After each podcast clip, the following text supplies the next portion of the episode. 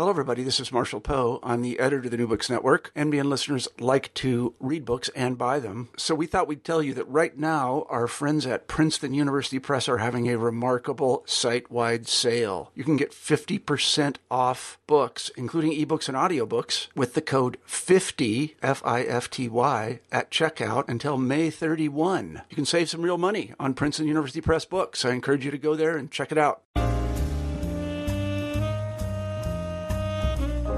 Good morning and welcome to New Books Network African American Studies. I would like to introduce you to Dr. Quincy T. Mills. That's who we have with us today, author of Cutting Along the Color Line Black Barbers and Barbershops in America. So, Dr. Mills, tell us a little bit about Cutting Along the Color Line. Hi, Angela. First, uh, thank you so much for having me on. Uh, such a pleasure to talk with you about the book and to uh, engage with you and your ideas and uh, uh, and certainly um, uh, move forward there. So the book, Cutting Along the Color Line, um, is a work that essentially looks to trace the history of African American barbers and barbershops from the 1830s through to roughly roughly the 1970s. Um, I I first thought about sort of doing work on this project when I was in graduate school, early in graduate school. Um, uh, Professor Melissa Harris Perry, uh, she was working on her first, book titled Barbershops, Bibles, and BET, Everyday Everyday Talk and Black Political Thought. And and we were in, in Chicago um, I went to the University of Chicago for graduate school, and Professor Perry was uh, then a professor at U of Chicago in political science. And she wanted to do an ethnography of a barbershop, black barbershop on the south side of Chicago. She thought that if she had done the ethnography, if she had sat in the shop for a good number of days, uh, that she that her uh, that that she might alter the space, right? That um, a woman sitting in the you know a primarily uh, male space uh, might somehow alter the conversations, and so she wouldn't get the sort of rich data that that she was looking for. And so, being a native of Chicago, a native of the South Side, um, she asked me to do the ethnography. So, in the summer of 2000.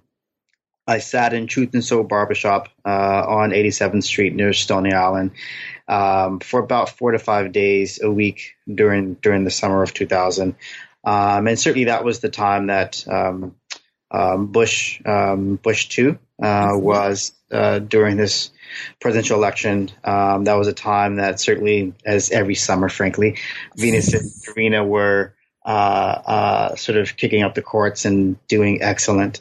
Um, so there was a lot going on nationally.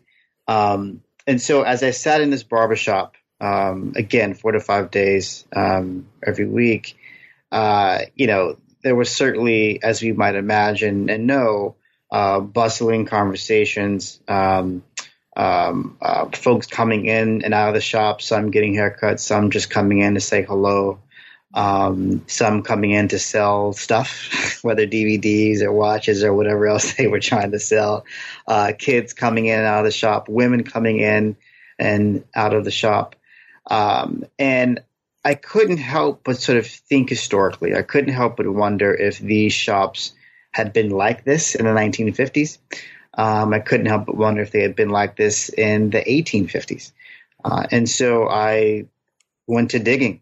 Um, and so one of the sort of fruits of that initial digging was I, I discovered this, um, or not, I should say discovered, but came across uh, this Barbara George Myers, um, from the late 19th and early 20th century. So Myers was a barber in Cleveland, Ohio.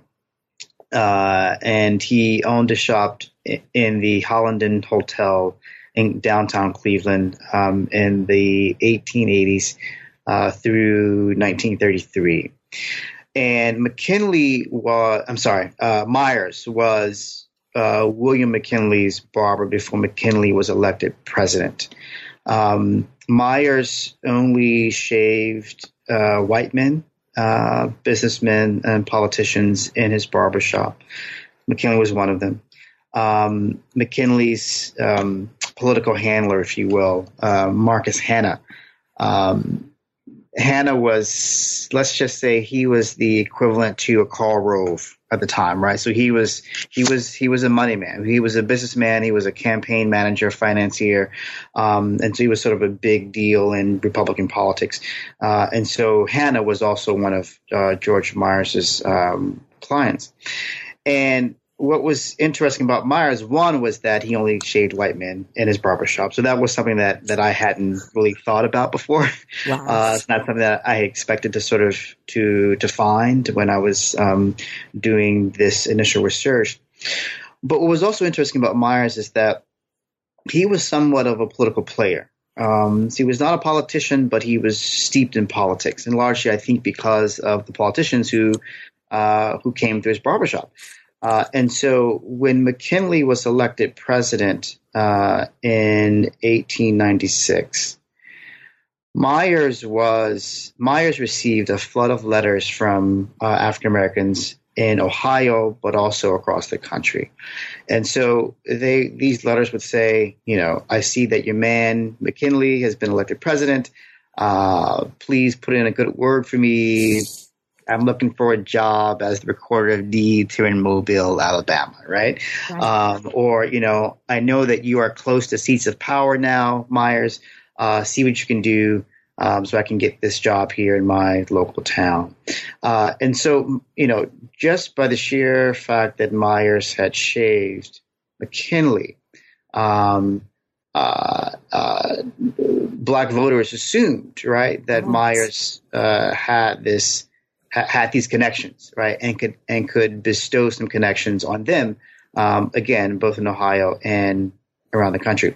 And so Myers essentially he has uh, there's what about five or six uh, microfilm reels of his papers. Um, that are in the, the Ohio Historical Society. Uh, and that frankly was intriguing to me, right? What, what, who was this person, this barber who has such rich archival records, um, who was steeped in Republican politics in Ohio, uh, and you know is sort of moving and shaking with black with the black middle class. So he was kept on a very sort of um, tight correspondence with Booker T. Washington, uh, a little bit with W. E. B. Du Bois. Um, and so he was, you know, in the thick of things, and you know, so to speak. So, so I was I was intrigued by Myers essentially, uh, and uh, and just learning a bit about Myers uh, gave me the indication that there was there there could possibly be more George Myers um, across the country in in the 19th century and in the archive. Um, more barbershops that were like Myers's barbershop, um, and and that sort of sent me on you know the sort of a long um, journey uh, of finding out who these barbers were, how these shops were um, situated um, across the country, uh, but also what we can learn differently about barbershops than we uh, knew before. Uh, and so that that was the, the, sort of initial push into doing this research um, on black barbers. I, I the power in the barbershop that it's political right? It's complete. It, mm-hmm. it turned from a place of community um, to a very political stance. This mm-hmm. this Myers that must have been very interesting. How does so that must fit very well with African American studies? Your book. How does this? Yeah. Yeah, definitely. So, um, so, but I, I would say so. Um, I would say barbershops began not so much as political spaces and then led to community space. I would say that they began as as and still are as businesses. Okay. right. Spaces of economy um, that um, uh, where certainly politics and community were interwo- interwoven in okay. these spaces. Uh, so I would think of it less as a linear progression from, say, businesses to political spaces to community spaces. Okay. I think that all of those things were wrapped in up in each other uh, from the beginning. Um, uh, certainly, they got played out differently depending on who was in the shop, and so much of the book takes on this long narrative of uh, looking at the transformation uh, of black-owned barbershops that exclusively groomed white men uh, to shops that were that were peopled by black by a black clientele, right? Which mm-hmm. happens, you know, roughly around the 1890s, 1900s, yeah. um, and so and so how sort of economy, politics, and community take shape certainly varies by uh, the customers who are who are in the mm-hmm. shop, right? Which of course is why you know there's a I would argue a major difference between black barbershops and and and white barbershops. Yeah. Uh, I think because of the experiences of black people in black communities um, uh, vis-a-vis white communities uh, uh and white customers, you know what they get together and talk about is going to be radically different.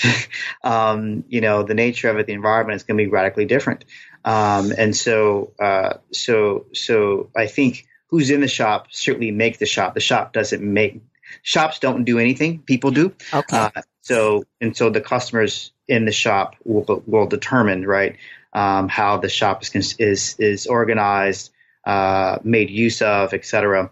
Uh, which of course I would argue sort of explains how barbershops themselves change over time, largely because politics, economy, communities change over time. So how does the how does the book fit into African American studies? I think certainly, you know, uh, uh, and thinking about the long trajectory of African American studies um, and African American history, um, one of the major um, frameworks that we've used to study Black people, right, has been um, thinking about the resistance or the um, the experiences with uh, a racialized society, right, that cuts across gender and sexuality and class um, and a number of other identities. Um, what you know, where I would sort of place this book within the field of African American studies is sort of looking at the ways in which um, African Americans have um, have negotiated the trajectory of both um, segregation and willing congregation, right? And what I what I mean by that is there's a way in which we can understand, we can think about potentially think about black barbershops as, you know, spaces where uh, black men have um, used to one find jobs and open businesses, but also uh, find space outside of the surveillance of of a white public as a response to Jim Crow, uh, as a response to racism, right? So finding that space inward. Um, but there's another way that we can think about it. Uh, uh think about barbershops as part of a larger black public sphere, um, a public sphere that's not again a reaction to a white public sphere, but one that is deeply entrenched in black culture, uh, one that's deeply uh, entrenched in um, the notion of a willing congregation. Uh, and so there are few spaces that um, have remained black even sort of after uh, the dawn of integration. Uh, that's barbershops, beauty shops, and black churches. Right. Right? Those spaces are still predominantly black spaces, right? Not a, you know, I'm not making a general, I'm, I'm making a fairly general, general, but fairly, fairly, fairly focused statement, right? So certainly there's some, you know, many black churches that have white um, congregants and many barbershops and beauty shops that have white customers in there, right? So sure, but on the whole, right, those are still three predominantly black institutions, right? Yes. Uh, and one reason that they have remained predominantly black institutions again um, since quote unquote integration, although we can certainly debate that d- debate those parameters, um, is is because those spaces are rooted in black cultural production, right?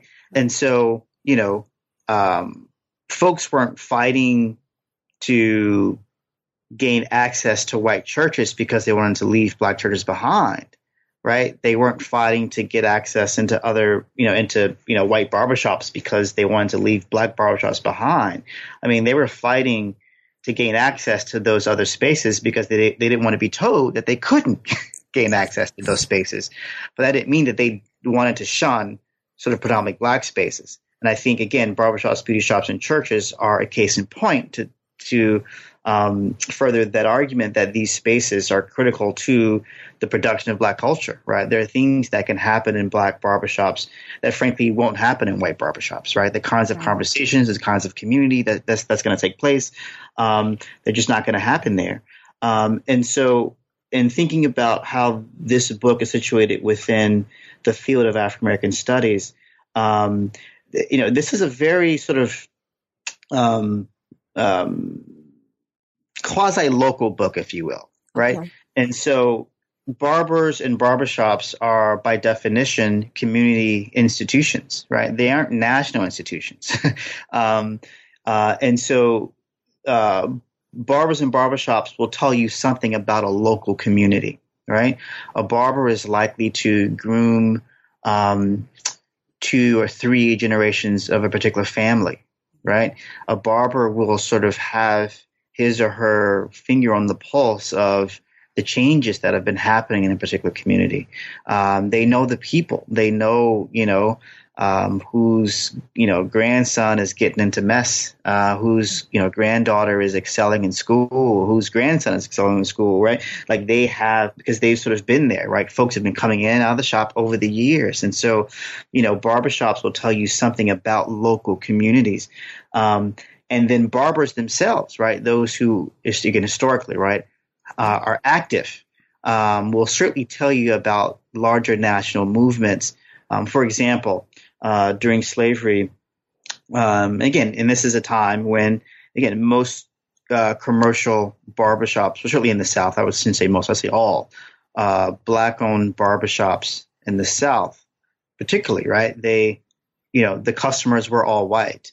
Um, and that continued uh, after the Civil War, and that's largely because white men didn't want to be shaved next to a black man who was being shaved. Right, it would have smacked too much of social equality for them. Um, and barbers sort of, you know, acquiesced to this, uh, all for you know, and they got paid handsomely for um, for making these kinds of decisions that today we would we would um, um, abhor. Uh, but uh, during slavery, many you know, despite the fact that uh, these barbers were um, grooming white men, many of them were quite influential in assisting um, um, African Americans who who were enslaved but running away, right? Mm-hmm. And so there are cases where barbers would open their shop door after hours, of course, uh, and allow um, an escapee to to rest in their shop, uh, but they would have to leave before you know um, um, before sunrise. Um, and so, again, right, there's a way in which, you know, barbers, because they had some sense of economic independence, um, they had much more mobility, uh, and and they can also, again, sort of contribute to some some of the larger sort of national issues that were going on, not just during slavery, but certainly during uh, the civil rights movement um, later in the 50s and 60s as well. Um, and so again, so this this book sort of contributes to um, uh, to our discussions of uh, of black businesses, mm-hmm. uh, discussions of black politics, uh, of the black public sphere, um, uh, uh, and you know how all those things sort of intersect on a very sort of local level. Wow, that's it's like the power in um, the barbershop, which you don't normally think of. This is a great study for African American studies, for history, um, like you said, for the thing that remains black culture. Mm-hmm. Um, so my next question for you is tell me a little about this cover, right? This cover is absolutely, um, it's historic because it's a black and white cover and it's a barbershop. Um, and I'm pretty sure there is a story behind the cover. do you, do you, do you, do you know who's in the, who's in the chair on the um, cover? I want to say I do. I feel like he is a jazz singer. Yes, yes, right. Yes, okay. Um, so, so let me see. Is it, is, is it Louis Armstrong? You got it. You got it. Good, good, good, good. Yes. So this, so this is Louis Armstrong um, uh, in Corona, Queen. So this was the barber, one of the barber shops that I used to go to. So uh, the barber is Joe Joe Gibson, okay. um, and so this was Joe's uh, um, artistic barbershop.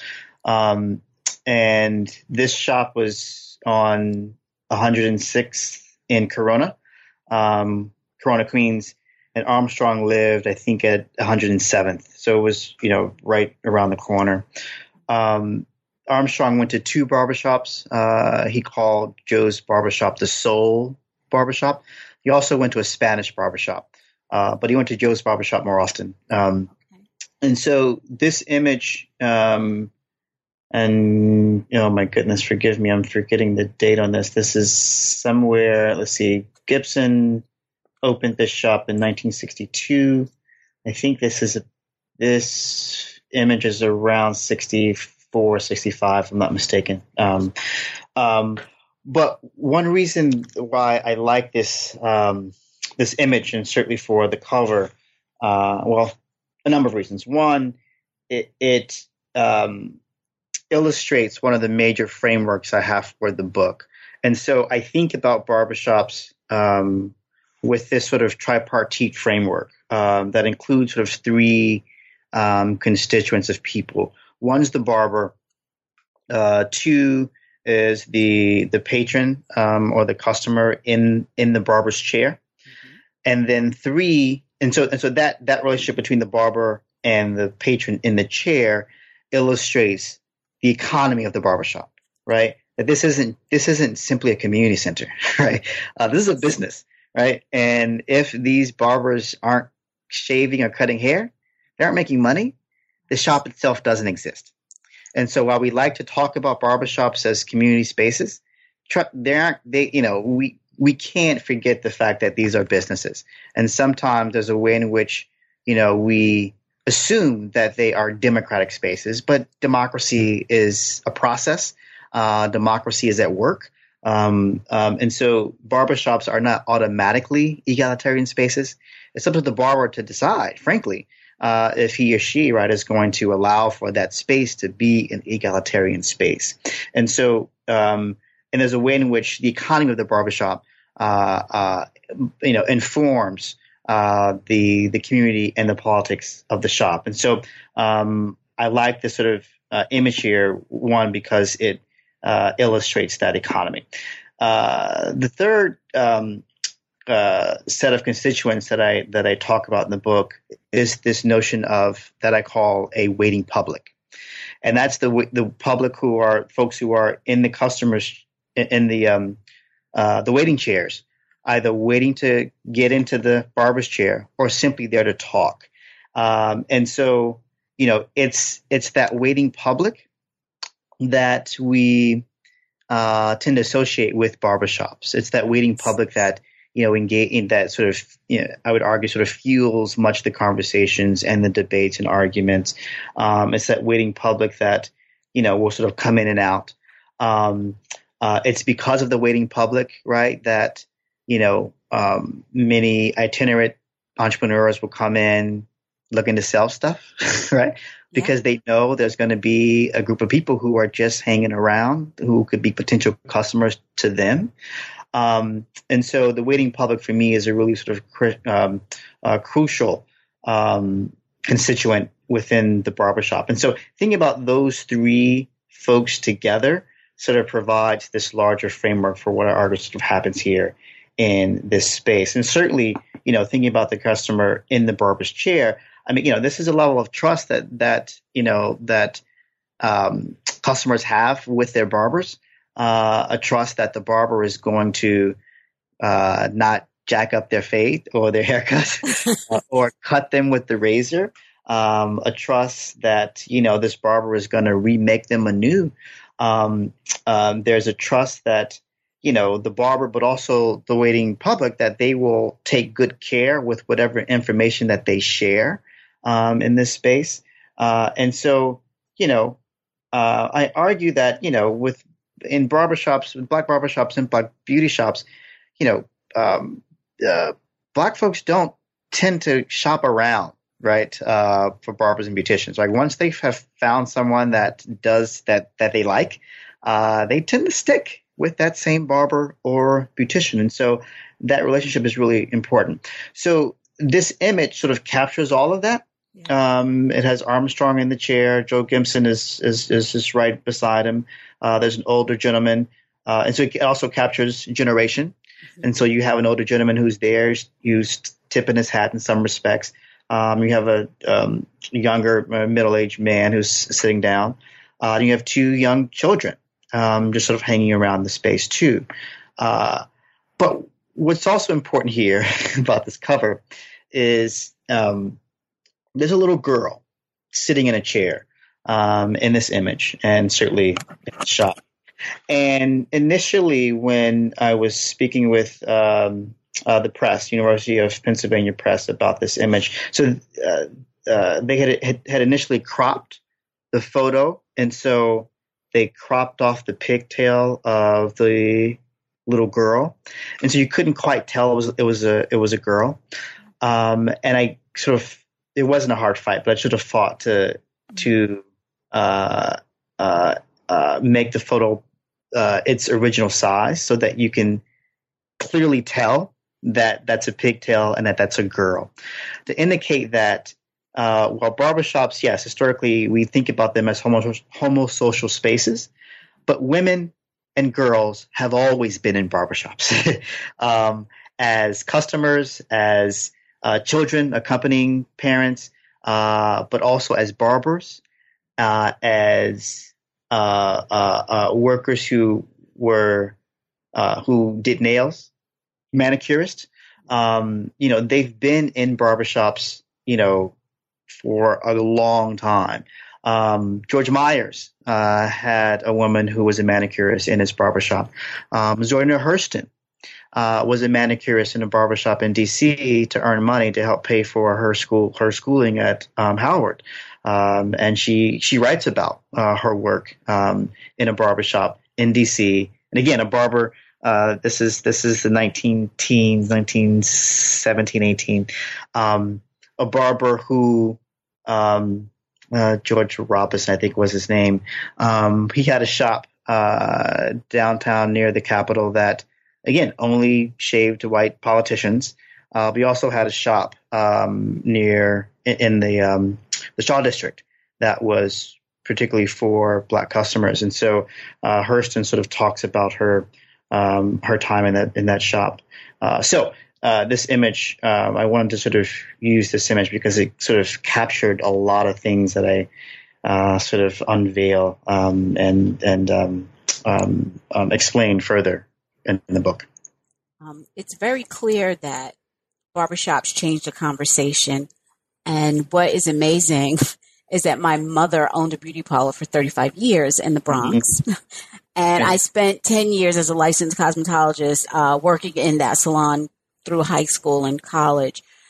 And I'm just thinking about the barbershop and the beauty parlor and the conversation that you're bringing to economics, right? Because um, mm-hmm. um, if, as a young person in a beauty parlor, it did feel like it was community, but on a larger span, and a bigger study, in a cultural study of African Americans, it is about the money. It is the economy. Those are the things that keep us going. It's a business right? Mm-hmm. And when you look at it very differently as a business, it changes the conversation of that space, mm-hmm. right? So it changes this conversation of that space, which can tell why this book is of most importance, mm-hmm. right? That we can look at something very differently. And it feels as though cutting along the color line does the thing of saying, we have been making money and making progress from um, and keeping businesses for ourselves um, across the timeline, across the timeline. Um, and I think that's a wonderful thing. I love the idea of you explaining the little girl because you're correct. I didn't know that that was a little girl mm. when I when you first look at it, but mm-hmm. um, it does make uh, a change in this the space of the barbershop that women and men have been in this space for quite a while, mm-hmm. and it moves. And I also love how you move it from it's it's a business and then it becomes political, you know, it becomes community based on the people, not mm-hmm. on the space itself, not on the space mm-hmm. itself. So that's a, a wonderful thing. Why do you think people should read this book? Um, because I wrote it. Is that is that is yeah, that enough? That's good. I like that. I like I'm kidding. I'm kidding. Up and buy it who am I? No, who am I? Who am I? Who am I? Um, so no, no. So, somebody just turned the radio off. Um, so, no, um, um, so I think folks should should should read this book for a few reasons. First, um, because uh, I would argue that uh, readers will think about their barbershop or barbershops in general differently, uh, and that's that's a that's a simple statement uh, and a simple goal that I had, but I think that we tend to um, underestimate the simple. Uh, and so there's a way in which uh, much of the work of history is not assuming that things have always been a certain way um, and asking the question, well, you know, how was it before and how has it changed? Um, to then think about how is it changing, whatever the it is. Uh, and so in this case, right, how were barbershops, black barbershops, situated in the 19th century? Um, um, you know, how might I think about my current barbershop given that history? Uh, and where are barbershops going in the future? I think this book will uh, will sort of help um, provide some context and perspective. Um, you know, in some ways, right? So again, I, I began this interview by talking about um, uh, uh, learning more about George Myers and and you know and his colleagues across the country who exclusively shaved white men, and you know, and there were tons of protests uh, by African Americans who were like, "Yo, what, what is what does this do for for civil rights? Right? If you know we are." You know, they're fighting for the Civil Rights Act of um, um, 1875, and you know, fighting to gain access. And yet we have these black barbers who won't even give access to black men to come in their shop. I mean, it was a huge conundrum and there was much debate uh, and protest and conversation around this very practice. Um, and uh, uh, so let me just tell a quick story here okay. to, to, sort of get back to sort of why folks should read this book because I think it, it it it it illustrates some things that I you know if you think about why read the book. I also certainly have asked why write the book. I did some interviews, um, or I attempted to do inter- my, my, first set of interviews for this book. Um, I went to Durham, North Carolina, and Atlanta, Georgia, uh, to find you know um, um black men who are either owned or worked in a barbershop anytime before 1970. And at the time, I had very long locks, dreadlocks, mm-hmm. uh, that came maybe you know to um, the top of my waist. Um, and I I figured I would get some you know jokes from the barbers, of course, um, but I didn't expect the strong resistance to the interview. So you know many of those barbers. This is in 2003. Um, said you know. Uh, how does it look that you want to talk to me about barbering, but you haven't cut your hair and I don't know how long? Uh, another barber said, you know, uh, if we were depending on people like you, um, we would um, we would be out of business. Um, you know, I would certainly point out that, well, you know, during the 50s and 60s, black folks had afros, and so they were coming to the barbershop less often. Um, so you've sort of seen this before. Um, and many of them, frankly, responded by saying, yeah, and that darn near put us out of business. Right? There's a way in which, um, you know, and so uh, those rejections actually helped me sort of center the economy of the barbershop in ways that I hadn't before, right? So these were folks who were saying, look, you know, I need to I need to make a living. Uh, the politics is great, the community is great, but I need to need to pay for school for my kids. I need to keep the shop open and pay rent and pay the lease and all this stuff. Um, and so that helped me understand the uh, the George Myers of the 19th century and and and and Alonzo Herndon in Atlanta and and um, John Merrick in Durham, right? To all three sort of very prominent um, barbers um, in the late 19th century. Uh, there's a way in which I was resistant to understanding Myers, right? Like mm-hmm. my own politics, right, uh, was getting in the way because you know it's like, well, who's this, you know, you know, this dude who's selling out um, and you know, it's not shaving black men. Like, what's this about? Um, and there's a way in which, for some readers, right, that could be a distraction. But for me, right, I think that there's a way in which that sort of helps to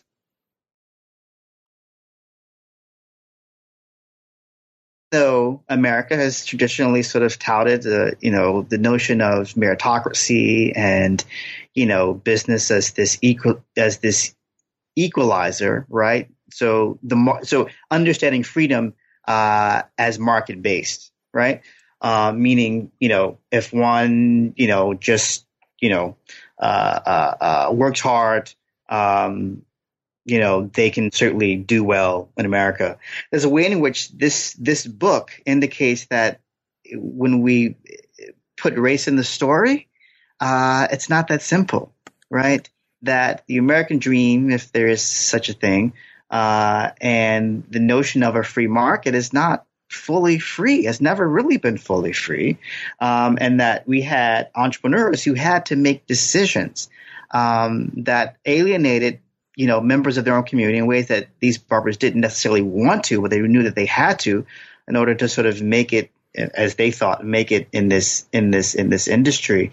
Um, and so there's a way in which i you know I, I think that readers should read this book one to understand the complications of that history and to understand how barbershops you know like how you know barbers and barbershops sort of emerged um, uh, uh, and the struggles, right, of barbers to emerge, uh, to find space in cities and in communities, um, to to to you know to have control and autonomy over their own spaces that would indeed lead to some autonomy within Black communities, right?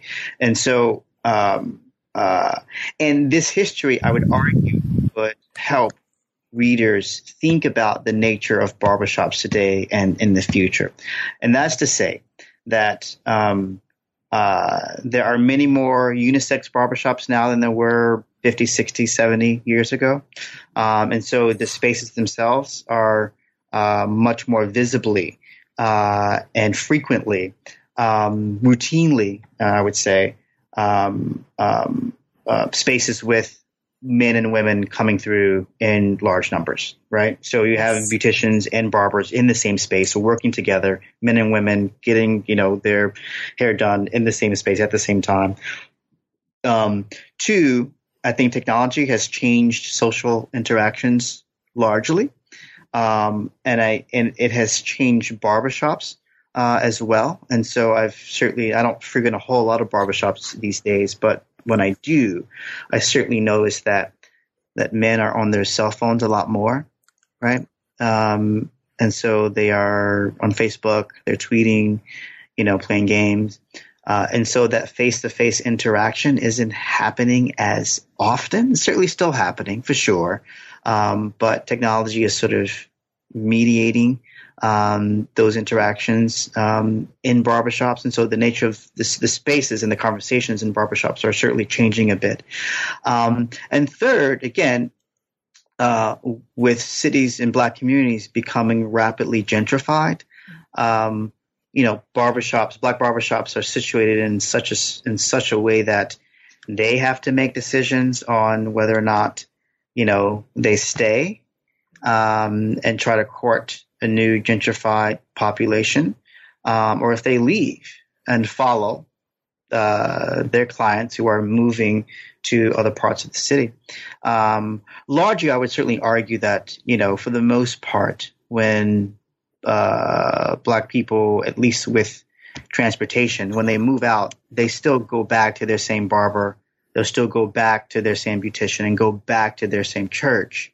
Um, but if they're moving quite, you know, far enough away that it costs a lot of money to get back, yeah. you know, twice a week, Saturday for a haircut, Sunday for church, um, then that would probably mean that they might be looking for a different church or a different barber that's closer to home. And so thinking about uh, how barbers and barbershops are are navigating our current landscape, right? There's a way in which thinking historically, right, um, and and reading this book um, would help readers um, sort of understand um, their own, you know, their our, I should say, our contemporary moment. And so, um, so yeah, and uh, you know, I think it's a good read. And plus, there there aren't many works done on black barbershops. I think there are a ton of books on black beauty shops, uh, but not barbershops. Um, and so and so yes, I think this will this will give readers a different take on history, but also a um, um, um, a wonderful context on um, our current world. Yeah, absolutely. Thank you so much. This was um, wonderful. Of, of course, I just have to say it. Uh, did the barbershop movie do your book justice? Can they go hand in hand? Oh, jeez, you know, can they go hand in hand? Um, in some ways, yes. I think that all of the barbershop movies um, have dealt with some aspect of economy, mm-hmm. of uh, generation, of entrepreneurship, of politics, of community, um, of history. Uh, I think that's in pretty much all of those barbershop films. Um, uh, I think you know the first, you know the first one, which got into the, you know, the Rosa Parks deal, um, was probably a bit more interesting than the second and third. The third one, I was I wasn't sure why the third one was made. I don't know. It's after a while, you know, it's the kind of the same story. Yes, correct. um, but you sort of notice that uh, with each of them, what makes the story is not even so much the bar. So there's there's usually two storylines, and again, I think again this is perfectly situates barbershops, black barbershops perfectly. There's usually a storyline about the about the business, and a storyline about the community, right? Yeah. Both sto- both those storylines are in each of those three barbershop films, um, um, um, and and and I think that's a perfect way to think about these spaces, right? That you know you had Ice Cube's character, um, you know, hesitant about whether or not he wants to keep the barbershop, he wants to do something else. Um, and then he certainly recognizes that you know this is this is a this is a respectable business, right? Uh, that's important to local communities. Um, and then you have the you know the politics around the community sort of seeping inside the shop and you know, folks doing that work. And so you have competition. One of the, I think it was this might be the, I think it was the second barbershop film where the uh, the franchise opened up across the street, right? And so you know, I think that those that at a sort of base level, um, they do tackle many of those important issues. Um, Spike Lee's, I'm going to shift from those three films. Spike Lee's master's thesis mm. uh, was titled Joe's Bed-Stuy Barbershop. So his film essentially was about barbershop. It was about a barbershop, um, and um, uh, uh, uh, and that and that and Joe's Joe's Bed-Stuy Barbershop uh, is a is a student film that uh, his master's thesis film that um, tackles um, um, again the same these same sort of themes of you know the owner of the shop. Um, I believe, I remember correctly, I believe was he? I believe he was murdered. I think he was murdered. Um, don't quote me, but I think he, he was murdered. Um, and so then uh, one of the barbers takes over the shop, um, gets involved in gambling to keep the shop afloat. Um, you know, wants to sell the shop, and uh, and so it sort of gets into those to to those again those questions of economy uh, and community and how you know uh, black businesses are situated in, uh, in, in this case, uh, how this shop was situated in Bed Stuy. And so, yeah, I think, you know, any sort of barbershop film is going to tackle those things about economy, economy, politics, and community, um, in different ways. Um, coming to America, right? That barbershop yes. scene with Eddie Murphy, um, you know, uh, not, not a black barbershop, right? But right. barbershop scene nonetheless that, you know, still again, so again, so the nature of the conversations in the barbershop in the film reflected uh, the folks who were in the shop, right? Uh, so Murphy was black, and the let's see, the the bar was black. There was a Jewish, I think. Well, yeah, yeah. So Eddie Murphy was all of these characters. Yes. I'm not mistaken, but he he played uh, a black barber, a, uh, a, white Jewish customer. I think there was another black customer in the shop, if I'm not mistaken. But I think the but I think the barbershop might have been owned by a black. It's been a while since I've seen it. Uh, but again, right, uh, uh, yet yet another example of both economy, community, and politics sort of converging um, to tell this narrative of of this space. So you know. um, interesting films. I think they're funny. Um, the third one probably less so. It's getting a little gimmicky. Uh, I think I heard either Ice Cube or I think it might have been Ice Cube say that you know these barbershop films can like they can keep making them because there's always something to talk about in the barbershop.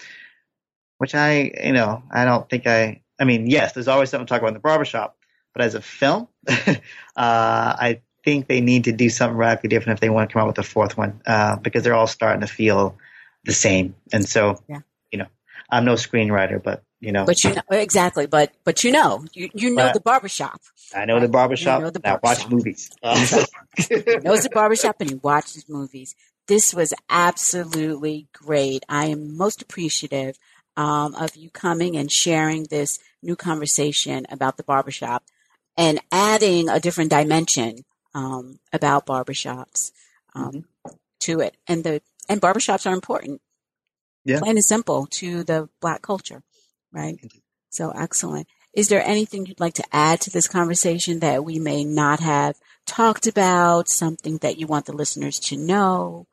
Or if you were to write a number two book, you know, is there something new you're working on? Oh, so if I were to, yeah, interesting. So Yeah. if I were to write another book related to barbers or barbershops, I would do a lot more digging on women. Like it would actually be women in barbershops.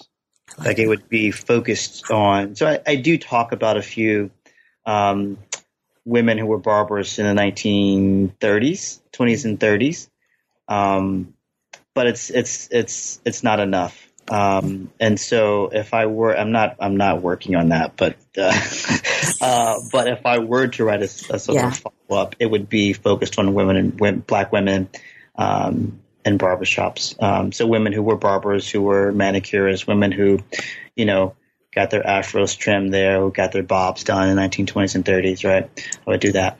Um, I'm currently working on two books. One is is on civil rights fundraising, um, and so uh, in looking at in looking at oral histories and doing oral hi- hi- histories of my own, uh, uh, black barbers in the 1950s and 60s would talk about how they felt free to openly contribute to civil rights campaigns because they were not beholden to a white employer and they were not beholden to white customers. They felt a sense of economic security to as business owners, um, um, but also again as independent workers. Even those who didn't own a barbershop but just were barbers in a shop, they still had some sense of economic independence. They felt open and free to contribute money to civil rights campaigns or to sign petitions, um, and that those few so that was a big deal. And then uh, black beauticians have said the same thing, right? So um, uh, that little instance sort of raised a question for me of, oh, so how worse? How was the civil rights and Black Power movements financed, right? Uh, where did folks get money to bail all those folks out of jail? Um, you know, uh, where did all these funds come from, et cetera? And so that's what I'm work. That's one book I'm working on. I'm looking at the, the flow of money uh, during, you know, uh, the civil rights and Black Power movements. And so this, the other book that I'm working on that's related, again, comes out of this now second book actually, is, but I'm working on on, on them at, at, at the same time, is a history of bail in America. Oh. And so there's, you know, uh, there's currently a large movement to reform bail. Um, as we know, um, um, Andre Browder um, in New York, right, who was arrested. Um, um, I'm, I'm forgetting the charge he was arrested for, but um, he couldn't he couldn't afford bail, and so he had to sit in jail um, to await his trial, and he waited in jail for three years Oh my. right?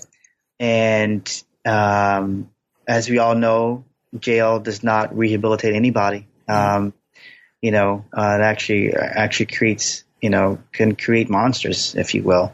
Uh, and Browder had a difficult time in jail. Um, um, he was abused. He was beat. Um, he was constantly in fights because he was trying to survive. Um, and when he got, well, you know, after three years, the charges were dropped. and then he was, you know, he was released from jail. Uh, and, you know, he just couldn't make it and he wound up committing suicide. And this all stemmed from him not being able to afford the freaking bail. And uh, there are many, many people who cannot afford. And obviously, if you're wealthy enough, you can afford the bail, and you don't have to sit in jail to wait to await your trial. Um, and so, and so, thinking about again, you know, uh, Martin Luther King, SNCC, the Black Panthers, they all raised money um, in order to have money on hand for bail.